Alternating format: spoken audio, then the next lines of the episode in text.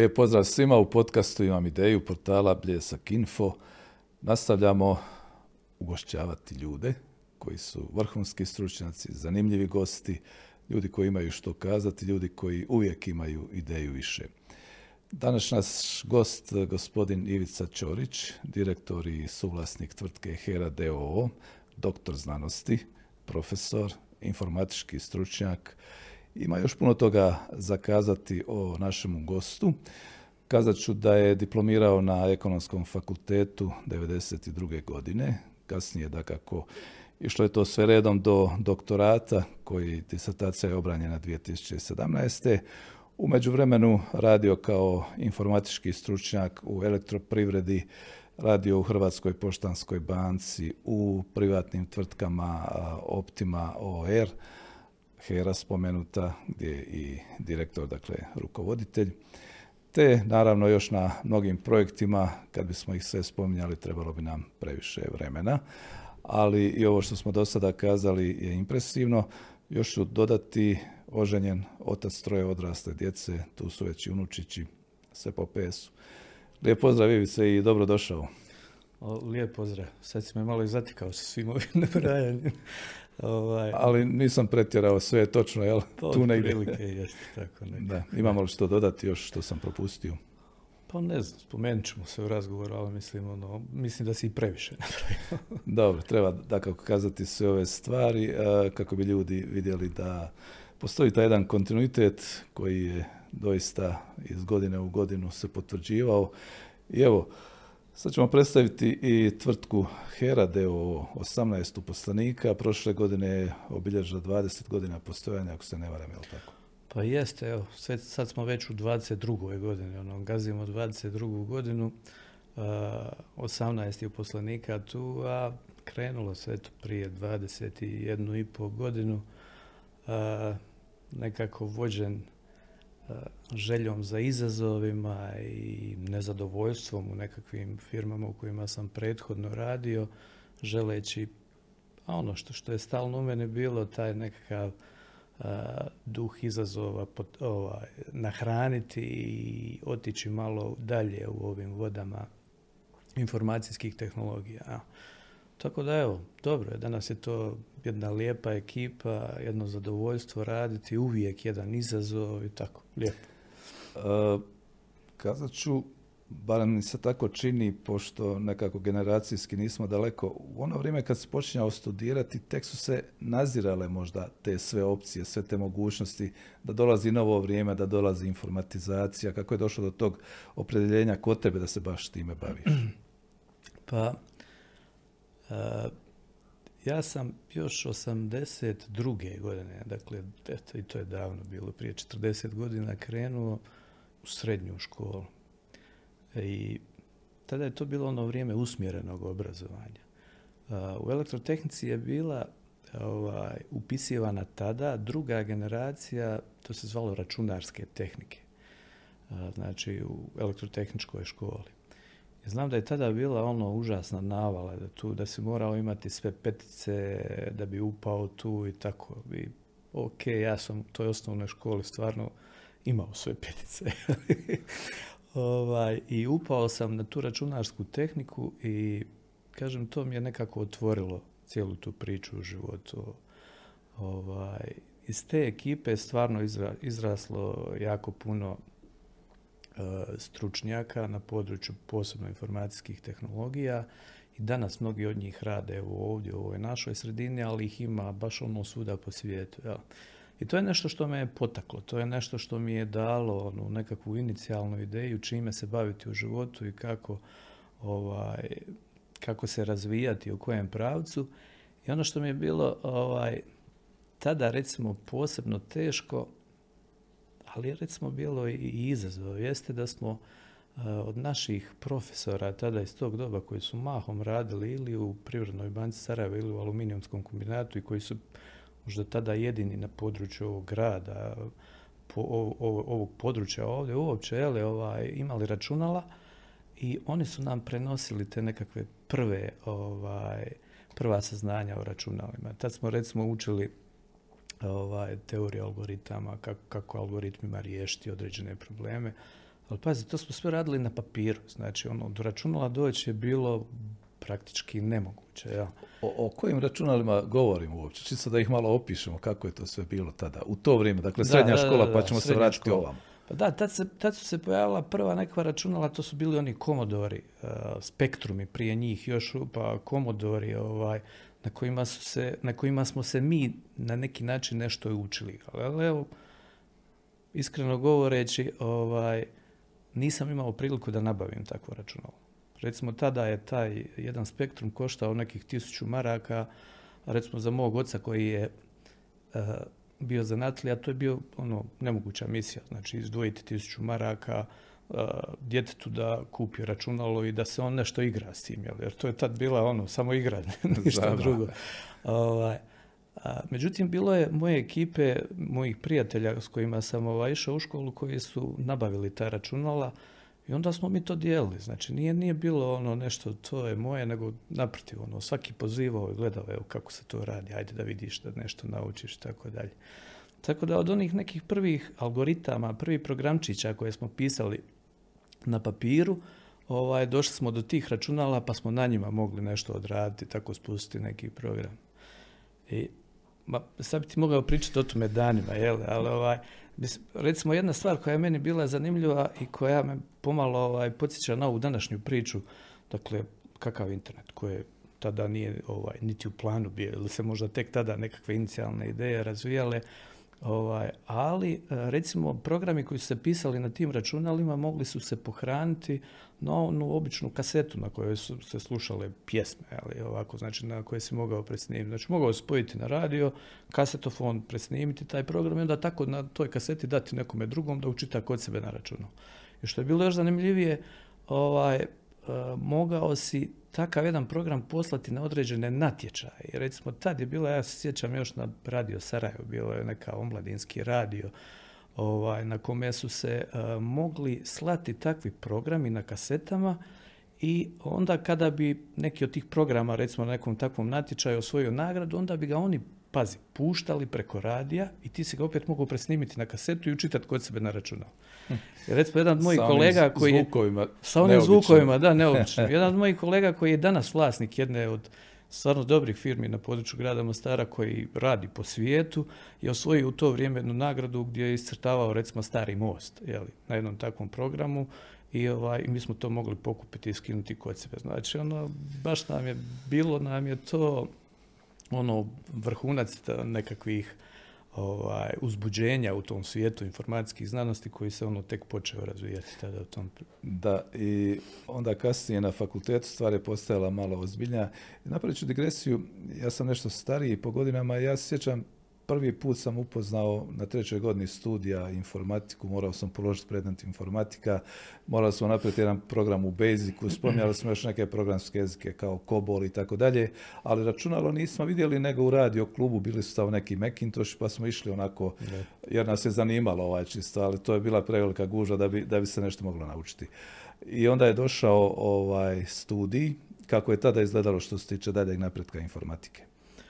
Pa slično iskreno govoreći jako slično. Tad su se već pojavila neka računala na, na fakultetu i ja sam upisao tu poslovnu informatiku na ekonomskom fakultetu a, i zahvaljujući ekipi profesora, među kojima je evo, i profesor Nijas Bajgorić, recimo, koji je tada ovaj, a, jednostavno prepoznavao ljude i ono široke ruke nudio znanje, je i ovaj, osiguravao da možemo ući u taj svijet, a opet imam svjestan da nemamo niti računala, da nemamo niti mogućnosti da nešto praktično odradimo, tad smo učili teorijske osnove. Jer smo, mi smo tada učili ovaj, teorijske osnove uh, relacijske baze podataka, što je bilo ono vrhunac u svijetu, tada je to bilo ono broj jedan top i danas je to vrlo blizu toga, ali su se razvile i mnoge druge grane i mnoge druge paradigme u okviru baza podataka, ali opet kažem, nismo imali prostora da nešto isprobamo. Jel?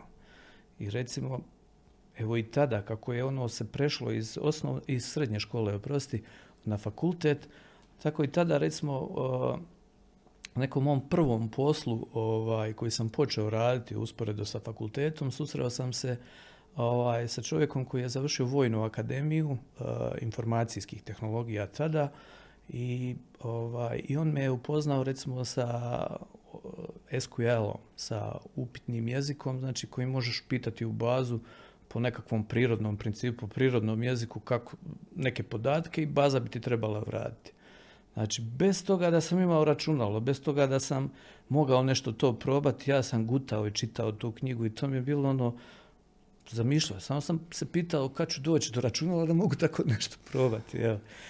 I onda je, eto, tako, došlo je nekakvo vrijeme, malo nas je taj nesretni rad zadesio, baš to vrijeme kad su se pojavljivala, recimo, prva PC računala. Znači, i kada je bio taj prvi susret, onaj stvarni, kad si vidio ovaj, kako to i što sve nudi ovaj računalo? Pa evo, iskreno govoreći, u nekim prvim godinama, možda 90. 90. 91. godine, već tada se počela pojavljivati prva ta osobna računala, jeli ti PC-evi. I ovaj, sjećam se i danas prvog nekog računala na kojem sam radio, to je bio taj neka XT računalo, jeli, zvao se Lira. A zašto Lira? Proizvodio ga je EI Niš i to je bila skraćenica za lično računalo. Evo, Lira se zvala. I na njemu sam, ovaj, recimo, prve nekakve programe napisao ovaj, u Turbo Pascalu tada. jednostavno, ono, kako sam tada došao do tog računala, odnosno do prilike da radim na njemu, da sam samo tražio priliku da dođem do prvog nekog svog računala i moram priznati, evo, to je negdje bilo pred rat i, tako. Tada se ono jednostavno počelo ostvarivati sve ono nešto o čemu sam razmišljao da mogu nešto provjeti, da mogu nešto odraditi, da se uputim evo, u te tehnologije ta su računala bila puno skromnijih performansi nego ova današnja i što se tiče procesora i što se tiče svih drugih stvari, nekakvih brzina, ukoliko uopće ima smisla govoriti o nekim brzinama. Bili su sami počeci i interneta i svega, dial-up konekcije, Windows 3.1 ili 3.11 i tako dalje. Kad se pogleda u to vrijeme, ima neke romantike, ali vjerojatno imaš i neki zaključak vjerojatno si u jednom trenutku zaključio što nam je to donijelo. Ipak određeni veliki napredak. Koliko god da skromno bilo u odnosu na sadašnje. Pa je, napredak je ogroman. na nekom prvom mom radnom mjestu ovaj, na kome sam radio bilo je jedno mainframe računalo. I to je bio Honeywell kojeg su još Amerikanci, kažu, u Vjetnamu spuštali u nekakve svoje baze iz helikoptera da bi radili obradu svojih podataka. I to su bili terminali, znači gdje si morao znati komand, nešto ala, ne znam, recimo što, što danas imaju na, na, na Linuxu, ali ne u onom grafičkom slučaju. I tad morate znati jako puno komandi, onda to je tako i nije zanimljivo. I to ono, i nije nešto. Ali međutim, vremenom se razvijao taj grafički interfejs i sve ono što si ti morao znati, imati u rukama, imati u glavi da bi nešto uopće odradio na računalu, je li počelo se razvijati grafički evo tu su ovi mekovi koje si ti spomenuo, mhm. oni su bili preteče toga. Ja znam uvijek je bila ova priča između ljubitelja Meka i ovih ovamo koji su na Windowsima, ono, ma daj, kakve Windows Mac je prava stvar. Ono, oni su recimo uvijek bili grafički i to je ono nešto što im je davalo onu nekakvu prednost, ali se ovamo stvorio jedan zamah sa tim Windowsima i napravili su definitivno ovaj, dobru stvar i i ovi svi Linuxi Linuxoidi današnji, znači oni imaju grafičko sučelje, tako da uopće ono nije više niti pitanje. Dakle, ogroman je napredak u smislu toga da, da se osiguralo ljudima da mogu rabiti ta računala, da se mogu koristiti s njima za različite svrhe. Evo, I evo vidi, vidiš sam, evo, do čega nas je dovelo. Ne možemo danas bez njega. Na, na, na mobitelu nam je računalo u biti, jel, znači jedan operacijski sustav koji izvršava masu softvera koji nama služi da nam jel, olakša život. Tako ništa. Da, ja sam se jednom našalio kad su me pitali mlađi uh, generacija moje kćeri kako je bilo prije, ovaj, ja sam rekao Mr. Spock je imao mobitel, mi ostali nismo, pa sam se nekako snalazio. Ali ovaj, u jednom trenutku uh, se osjetilo da se zapravo iz toga rađa veliki biznis da ne prave biznis samo oni koji su sve to kreirali i imali viziju, nego i ljudi koji znaju to primijeniti. Kako je to i kada počelo sa tim ozbiljnim bavljenjem biznisom? Pa nekako kada su se smirile malo ove tenzije oko, oko ovog nesretnog rata koji nas je zadecio, znači tamo negdje 95. 96. opet kažem na nekakvim sad gledano praistorijskim platformama, programskim jezicima, bazama podataka, radio se poslovni softver. Dakle, i tada ja sam bio eto nekako dio u začetku cijele te priče, li obzirom da sam i završio ekonomiju, pa još i tu poslovnu informatiku, nekako su ljudi koji su se bavili s tim vidjevši ovaj, nekakve mogućnosti, dali su mi priliku i počeo sam raditi sa tim poslovnim softverom. Dakle, sa stanovišta ovoga, čime se pa relativno najčešće i danas bavim, jel, to je poslovni softver, ovaj, dakle, otvorila se ta priča i počelo se raditi. Međutim, to je bilo ono vrijeme u kojemu, ajde, ono, nije, nije čak ni, ni dovoljno vremena ovaj, u odnosu na sada prošlo, ovaj, kada se smatralo, a taj kompjuter, taj softver nije to nešto vrijedno, jel? Znači, vi to tamo, nešto tamo i, i gotova stvar, jel? Ljudi su nekako više vjerovali u, u nekretninu, u skladište, u ono auto koje voze, u zgradu poslovnu koju su napravili i tako dalje. Međutim, jednostavno, kako je Zapad uh, jako napredovao na tom području i postavio informaciju kao centralni resurs, a samim tim i sve ono što ide uz uz informaciju, dakle morate imati sustave za obradu podataka da bi došli uopće ovaj, do tih informacija, počela se i ovdje shvatiti kolika je važnost tog resursa. I onda je nekako i ova naša profesija postala cijenjena i ovaj bum ovoliki, je li, ovaj, kad ga malo promatrate iz perspektive svega ovoga, baš što sam ja recimo prošao i i gledajući na taj način ovaj, nije bio neočekivan, nego jednostavno je samo bilo pitanje vremena kada ćemo sazriti kao društvo. Ja. A masa ljudi koji su otišli sa ovih prostora ovaj, i koji su se ubacili u informacijsku tehnologiju i počeli raditi sa informacijskom tehnologijom, informacijskim tehnologijama ovaj, tamo negdje u ovim malo naprednijim društvima jednostavno su ono legli na svoje tlo i ubrali su ovaj, i uspjehe i plodove svega toga i, i danas ono, došli su i vraćaju ovdje na kraju krajeva sve ono dobro što su kao nekakav temelj povukli odavde, pa tamo na tom plodnom tlu, je li ono da, ali nisu zaboravili, da. Pa nisu, da. Dakle, dugo je bio hardware cijenjeniji, da bi ljudi shvatili da bez softvera zapravo hardware nije, nije živ, jel je, je, tako ali evo, diplomiralo se, počelo se raditi, stjecalo se i proširivala znanja kasnije jer nije moglo biti drugačije napretka. Na koji način se učilo kasnije nakon studija? Ah, pa dok nije došao internet u onom punom smislu riječi ovdje, ovaj, nekako stalno je bilo uh, nabavljanje knjiga i to knjiga koje smo nabavljali prvenstveno otišavši na neki od sajam, recimo Zagreb nam je tu prvi bio sa onim sajmom informatike gdje si mogao nabaviti određene knjige, pa kad dođeš s tom knjigom pa ona još ono mirše kod nova knjiga, jeli, pa počneš čitati ono, uh, stvarno je bilo dobro. I na taj način smo mi prikupljali, ali ono nekog suženog kruga informacije. Jel? Znači, neš niko napisati knjigu u kojoj ili moraš uzeti 300 knjiga da bi, da bi malo istražio to područje, nego opet su to bile nekakve uske stvari vezane, recimo za određene programske jezike, za baze podataka, uopćeno za nekakve paradigme tih baza podataka, da, da na taj način izučavaš, a onda kad je došao internet, onda je to postalo ono, baš dobro. Znači, ono, baš nekakav okruženje u kome ti što poželiš možeš ovaj, istražiti, možeš učiti. Normalno ima i tu ono šarolikog, šarolikih izbora podataka i tako dalje, ali onaj ko želi nešto naučiti, on će sigurno i naći ovaj, izbore tih podataka. Meni je bilo uvijek zanimljivo učiti, iskreno govoreći završio sam taj fakultet 92. godine, znači odmah nekako početkom ovaj, početkom rata se nekako dogodilo da sam završio cijelu tu priču.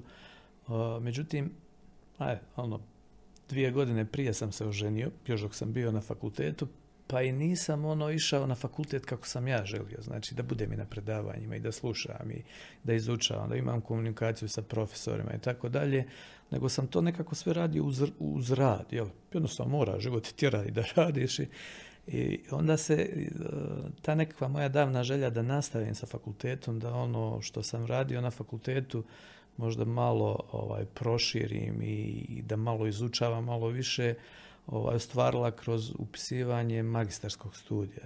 I onda sam prošao recimo dvije godine tog magistarskog studija i taman kad sam bio pred pisanje rada jer sam položio sve ispite, onda je ispao po Bolonji ovaj doktorski ovaj, gdje su mi savjetovali pa nemoj idi odmah, idi na to, znaš, ono, imaš dosta priznatih predmeta koji nećeš morati polagati, trebaš pisati disertaciju, pa uzmi sad nešto pa istražuj, eto ti prilike, jel, da budeš. Tako da, ovaj, onda sam odmah krenuo posle toga, dakle, i na taj doktorski i evo tu sam se susreo sa nečim što mi je i danas, ono, jako zanimljivo. Dakle, prije nekih desetak godina otprilike kad sam i započeo te studije, ovaj, a to je to područje umjetne inteligencije. Uh, profesor Markić je na nekim predavanjima koje smo imali na tom magistarskom studiju stvarno probudio jednu želju u meni da, ovaj, da se pozabavim pod navodne znake malo i tim područjem, da, da ovaj, uđem u to. I nevjerojatno je što se dogodilo na području umjetne inteligencije u zadnjih ne znam, nije desetak, 15 godina. Dakle, ovo što vidimo sada da vozimo, da imate autonomna vozila. Da, da, pa mislim da ne treba. mislim da ne treba. Mislim da je čovjek teško dostižan. I u osnovi kad malo pogledaš, znači svi ti algoritmi umjetne inteligencije u osnovi rade na onome kako čovjek radi. Ja. Ali sad taj mozak čovjeka u odnosu na tu nekakvu samu procesorsku snagu, ovaj, ne znam, po meni je mozak i dalje neprikosnoven i još uvijek tra, ono, sakriva jako puno tajni i svega onoga što održava i nas kao organizam i na, naša razmišljanja i samo funkcioniranje ovog fizičkog tijela, tako da mislim da ne. Bit ćemo još vladari, ja. tako? Da. da, u nekom smislu. A Ovaj poslovni dio je dakako uvijek vrlo važan, on pridonosi razvitku društva, razvitku pojedinca, razvitku tvrtke kao kolektiva i tako dalje. A kad su počeli pravi, ozbiljni, da kažem, i dugoročni poslovni projekti u kojima se sudjelovao, gdje je to zapravo se dogodilo? Pa nekako su prvi oni nekakvi projekti pravi na kojima sam počeo i raditi i razvijati se dalje. Ovaj, jer ako se ne razvijaš s projektima, ovaj, nisi niti, niti pravio te projekte kako treba. A.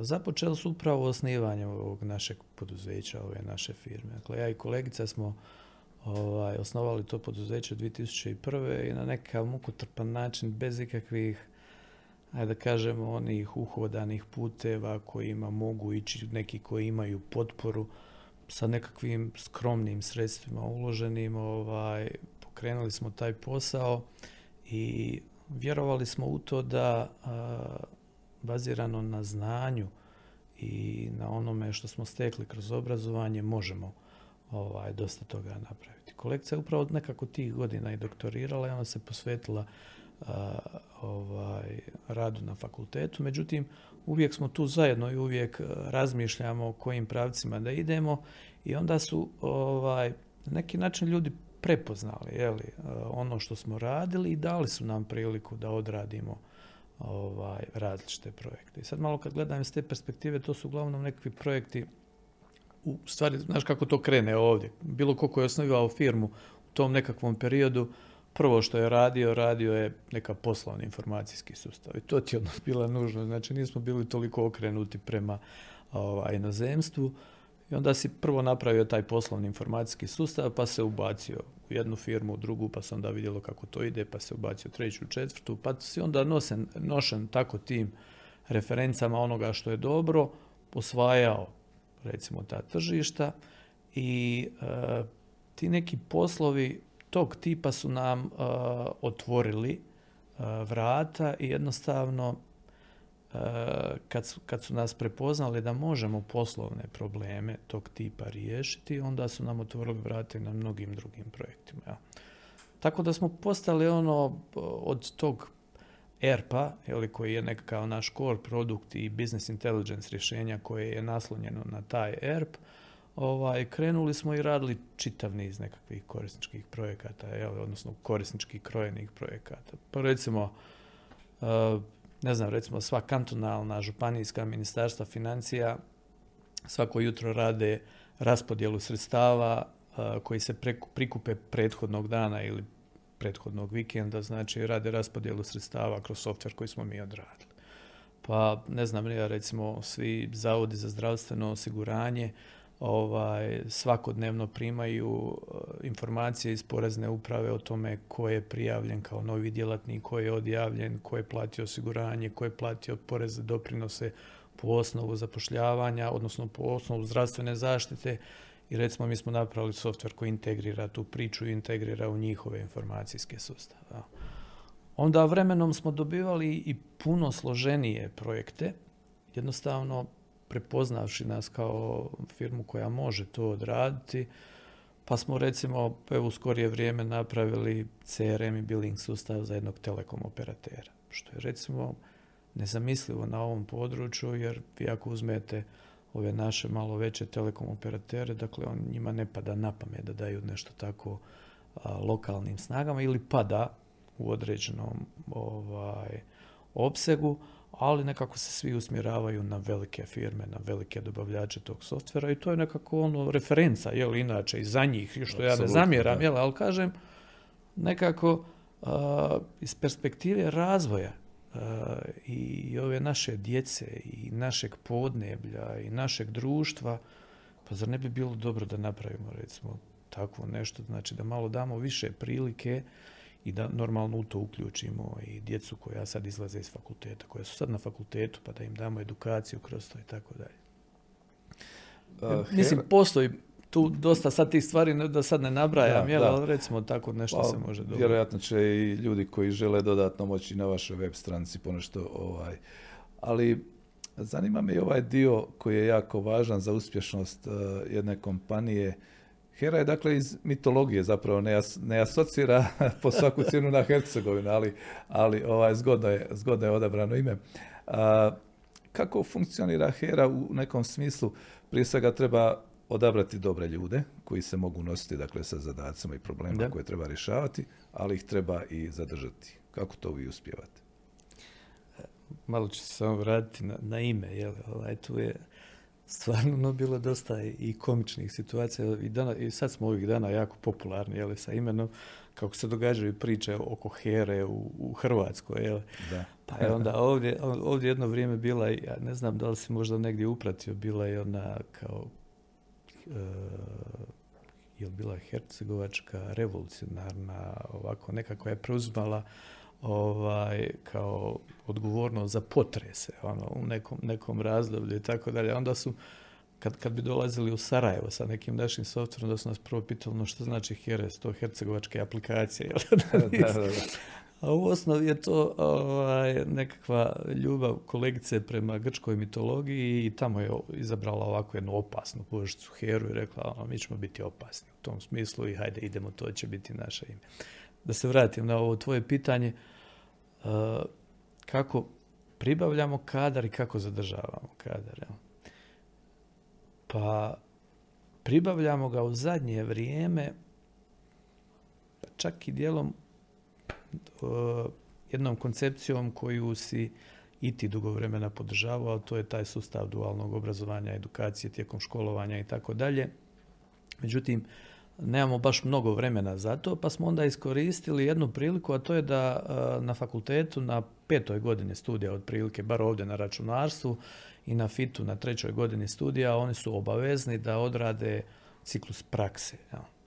I onda jednostavno studenti se javljaju i pitaju mogu li odraditi kod nas praksu, mogu li odraditi kod nas praksu i mi smo to prepoznali kao neku mogućnost da zajedno sa tim studentima u nekom vremenu od tri mjeseca odradimo jedan projekat i da od te grupe koja prilike broji između 10 i 20 ljudi, da odaberemo ljude koji imaju potencijala, jer se uvijek vidi tu ko ima potencijala, ko nema potencijala.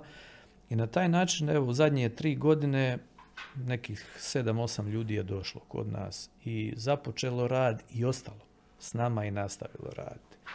Tako da je recimo to nekakav primarni izvor kadrova sada u ovom momentu. Jako je teško doći do kadrova koji su uh, ono seniori u tom nekakvom smislu i programiranja i te pozicije unutar neke, nekog dijela ovih informacijskih tehnologija kojima se bave iz prostog razloga što su privučeni mnogo boljim uvjetima koje im daju strane kompanije koje sve više ovdje kod nas otvaraju ili predstavništvo ili angažiraju ovaj, te ljude putem rada na daljinu, nekih ugovora o djelu i tako dalje. Rade i žive doma, a primaju njemačku plaću, što bi rekli. E, upravo tako. I mi smo imali ovaj, ono, odljev takvih kadrova u zadnje vrijeme.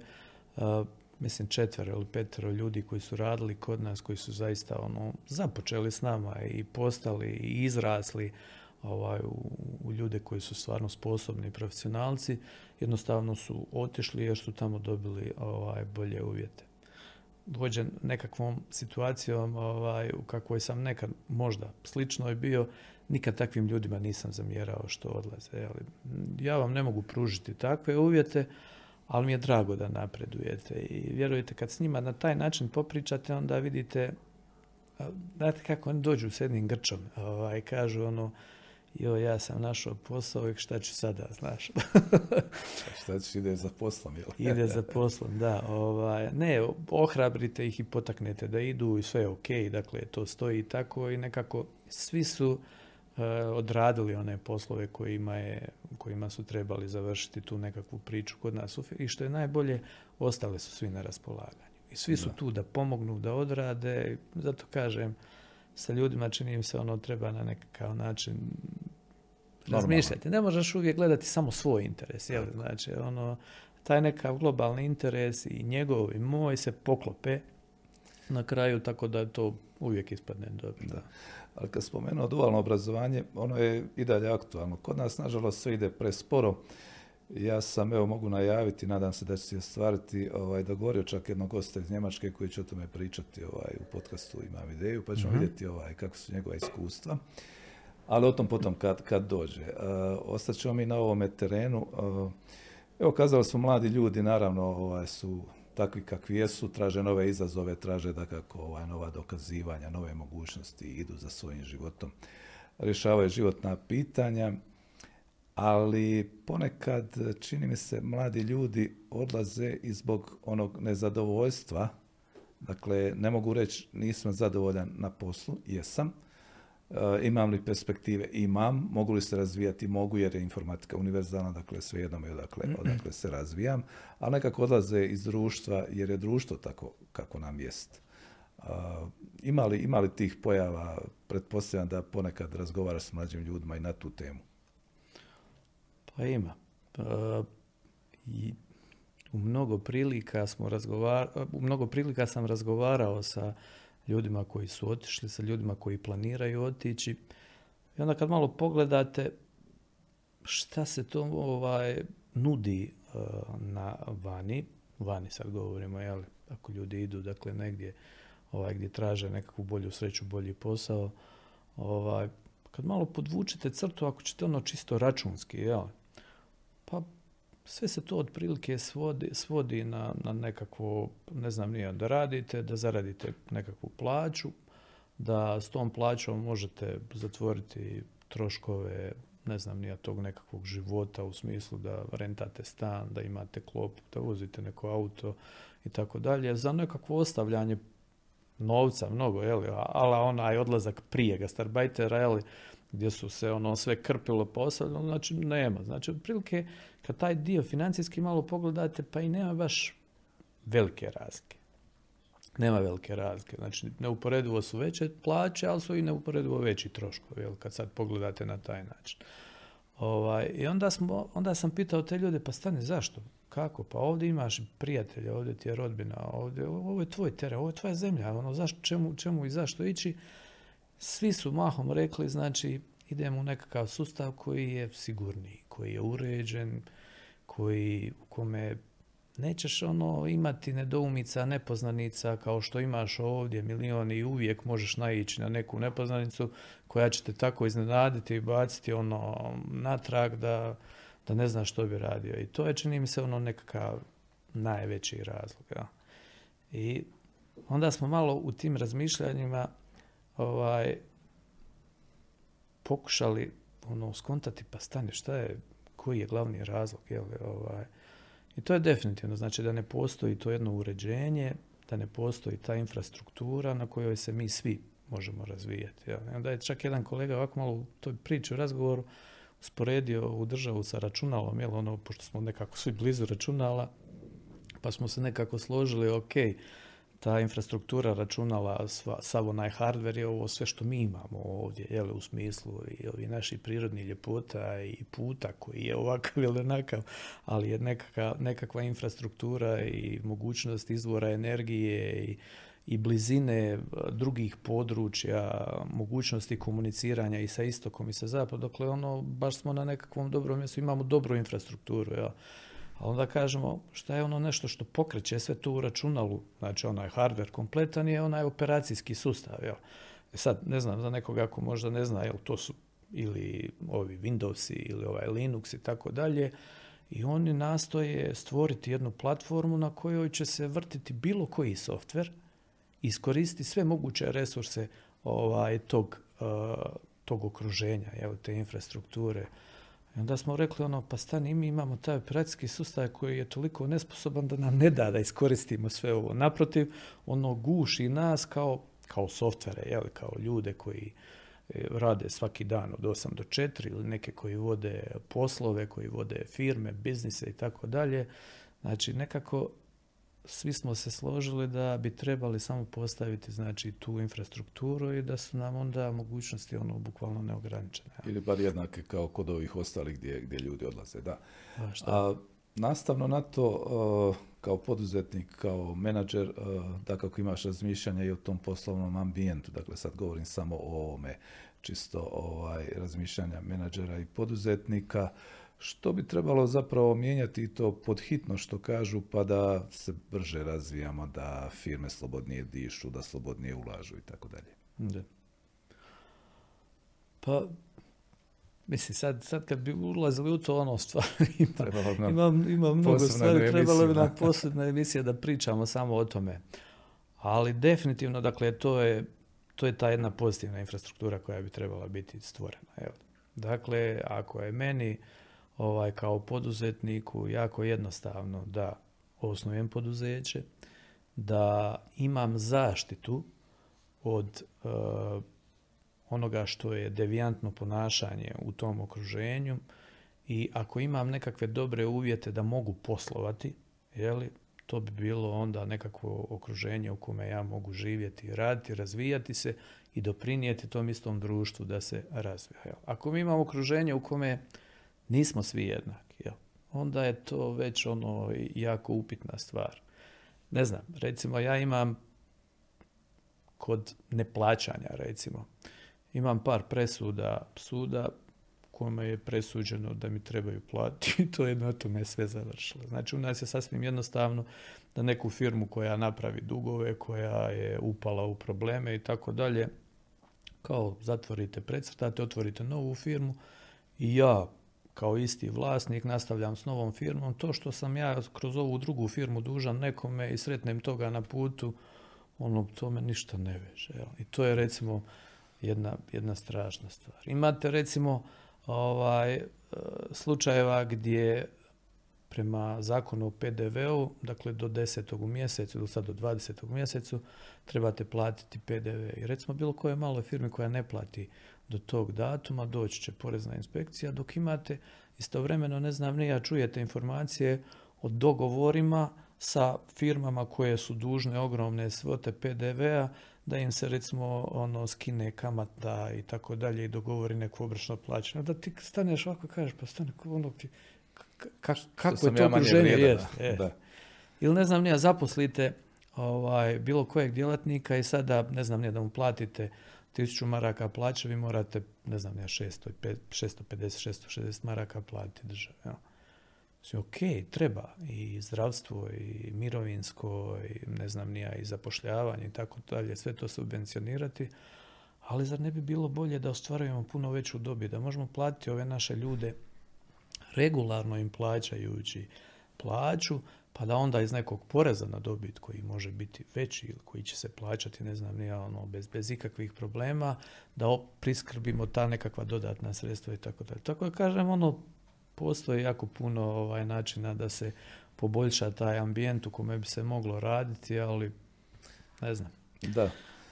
Priča je ono stalna koja se stalno tako vrti, ali nekako nemam ovih konkretnih ovaj, stvari koje se na tom području rade. Da, nekako razgovarajući o ovoj emisiji općenito sa ljudima iz poduzetništva, zaključujem da su doprinosi nekako najveći problem, da tu ima puno stvari koje bi se mogle bolje urediti i parafiskalni nameti. Ali evo, kažem, to stalno ponavljamo i nekako smo postali dosadni sami sebi, ali do političara ne, ne može se to promijeniti bez, drugog, da, bez parlamenta. Da, a, inače, Evo, spomenuli smo u fragmentima da imamo potencijala, da ima dosta dobrih ljudi, imamo dosta dobrih firmi. A, ova informatička scena u Bosni i Hercegovini, ja pretpostavljam da ćeš se složiti, može se u velikoj mjeri nositi sa i svjetskom, da ne kažem europskom. kako je tu stanje, ovaj, kako je tvoje saznanje, koliko smo jaki? Pa nismo mi jaki, mislim, sa našeg stanovišta gledajući jesmo jaki. Jel? E, kad pogledate, dakle, da imate unutar Bosne i Hercegovine niz firma koje jako uspješno posluju na stranom tržištu, pa evo primjer Ensofta ovdje, dakle, toliko ovaj, softvera i toliko e, toga koje je prodano ovaj, vani i napravljeni stvarno dobri poslovni rezultate. Da ne brajam još i niz drugih firmi jeli, koje stvarno rade sa inozemstvo i ne eksponirajući se baš tako, ali dakle to su naša djeca, to su naši studenti, to su ovaj, dakle, naši ljudi koji rade za svjetske kompanije. Dakle, nije uopće problematično da mi možemo odraditi ili da, da ne možemo odraditi bilo što možemo sve. Evo.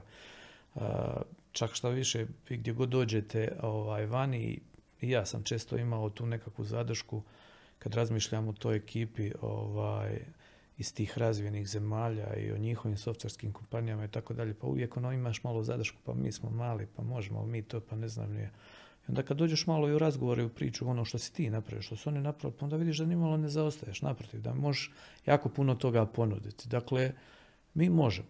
Ovaj, sad, mi smo mali u svemu tome, jednostavno trebamo tražiti nekakve niše, ali kažem, možda se puno više trebamo ovaj, posvetiti proizvodnji nekakvih vlastitih proizvoda, jer mislim da imamo potencijala u ljudima, da imamo potencijala i u poznavanju tehnologija i recimo baš na ovom području ovaj, umjetne inteligencije jako puno se može napraviti i uraditi. To je jedno područje koje se danas razvija, u koje se ulažu ogromna sredstva, a imate, imamo mi tu i primjera i ljudi i poduzeća iz našeg okruženja koje rade recimo za automobilsku industriju, za Mercedes, za Porsche, gdje znači softveri koji se evo tu negdje proizvode, znači idu i pokreću te automobile, pokreću neke dijelove unutar njih, neke procese koji se događaju unutar tih recimo automobila, sutra autonomnih automobila.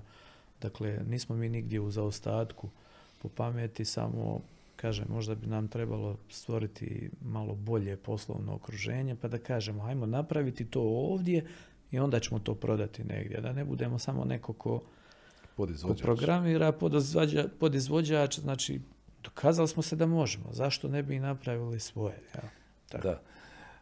Evo, osvjedočili smo se da se ovdje može puno naučiti, može se puno postići. Inače, e, pošto radiš i edukaciju mladih ljudi, kakav nam je ovaj, barem visokoškolski sustav, kako ga vidiš, što mu nedostaje?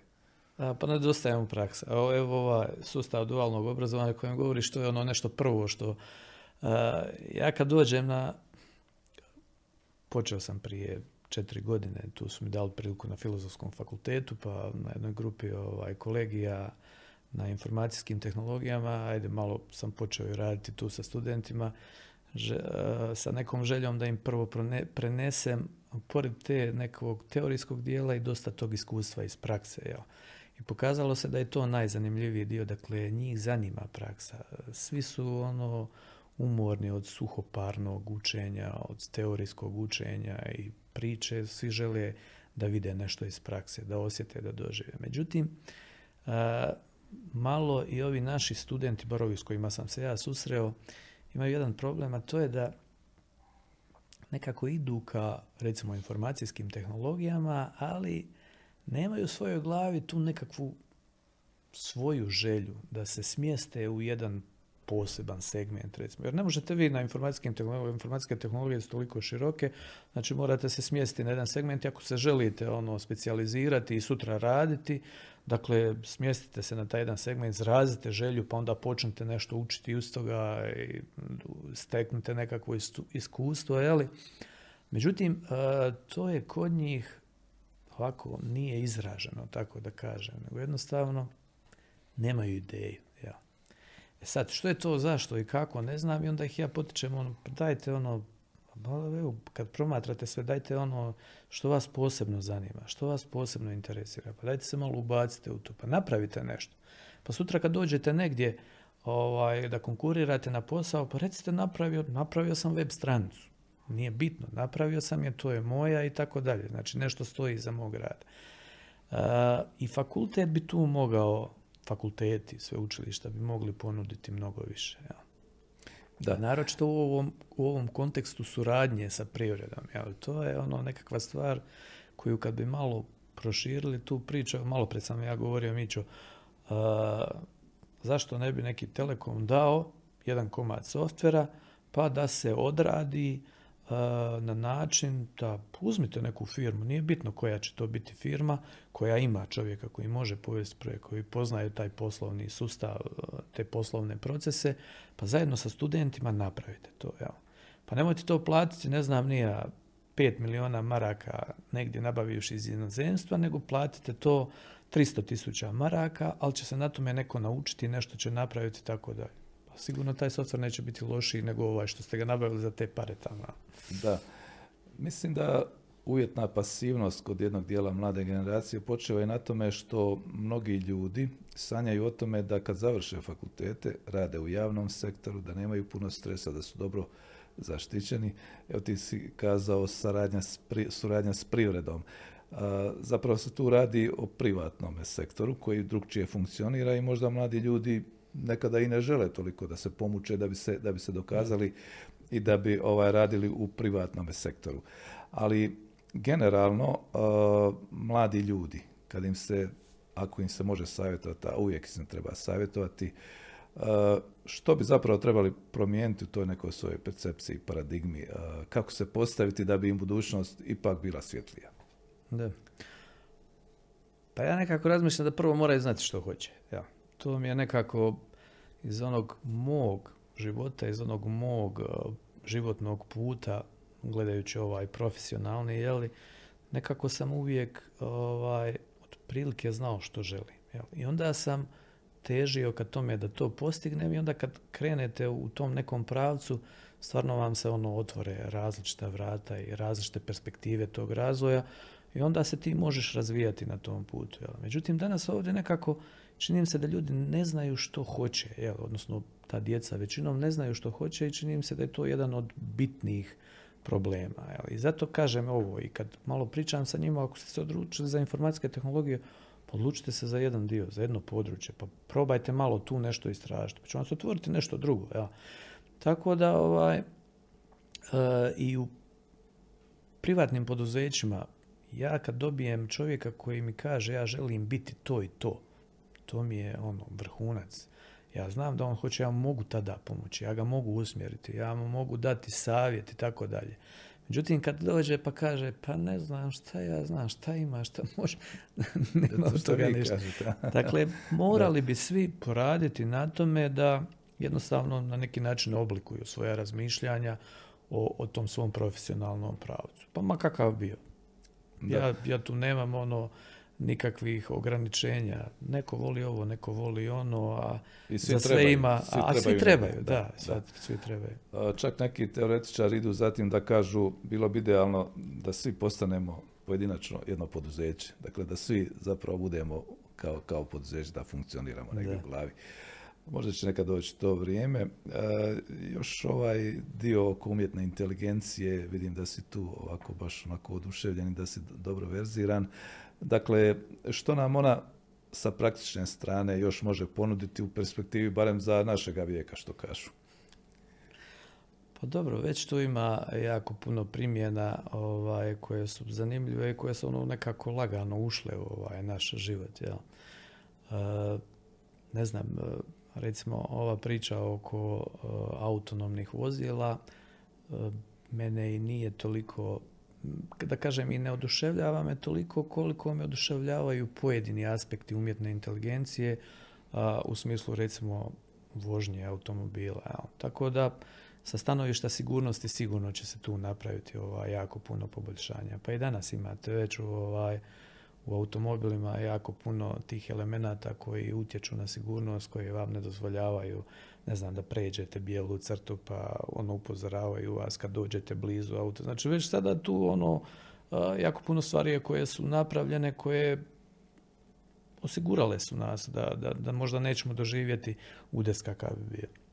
Kad bi nam još tu ono malo limitirali brzine i tako dalje, bilo bi ovaj sigurno i, i puno bolje. Ne znam, imate od, od onih usisavača koji su vam sada, ono, već se sada vozaju svugdje po kućama, znači ono već se ne usisava i tako dalje. Dakle, jako puno stvari ovaj, stoji tu. Međutim, ono što je sa ove poslovne strane, tu se može ovaj, jako puno ovaj, napraviti, a to je da u osnovi e, došli smo do ogromne količine podataka u svakom poduzeću i oni su svakim danom, te količine su sve veće i veće. I jako je teško čovjeku percipirati što znači svi ti podaci, analizirati samo na osnovu brojki, dok sad ovi algoritmi umjetne inteligencije u osnovi uče iz tih podataka, jer i oni imaju tu sposobnost da apsorbiraju te ogromne količine podataka i da prepoznaju situacije koje su kritične, loše ili dobre, jel, i u tom smislu ovaj, daju ovaj, određene informacije tom ko, ko koristi te algoritme umjetne inteligencije.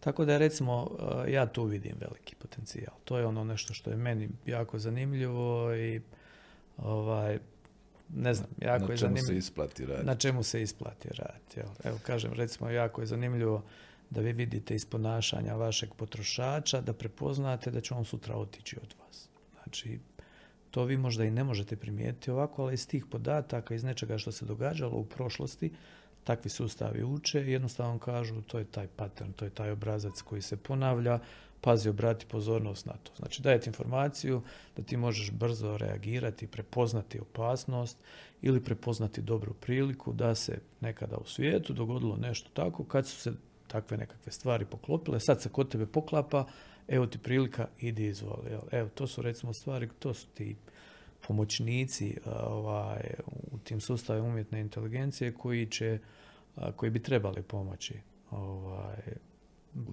poduzetnicima u donošenju odluka. Evo, mislim, sve se svodi na to kako donijeti ispravnu odluku. Da. Evo, budućnost smo na neki način najavili ili barem otvorili neke opcije. Za sami kraj, ja obično pitam ljude o planovima, pogotovo vas mlađe poduzetnike, ovaj, što, što još ima neostvareno? Koje su ideje još na pameti? Pa ne znam, ja nekako nisam, nisam čovjek koji postavlja tako ovaj, te nekakve velike ciljeve i onda tako nešto Nekako sam ovako puno, čini mi se, bar iz nekakvog svojeg ovaj, načina na koji razmišljam o sebi, više razmišljam o tome ovaj, kako, naročito u ovakvom svijetu koji je danas, jeli kako odraditi, preživjeti u ovom nekakvom vremenu, napraviti što bolji posao, a za nekakvu veliku budućnost ono nemam nekakvih velikih planova. Tako da otprilike nekakva sva moja razmišljanja su dosta kratkoročna. Jel? Znači što će se događati i što će se dogoditi sa projektima i sa onim što radimo. Jel?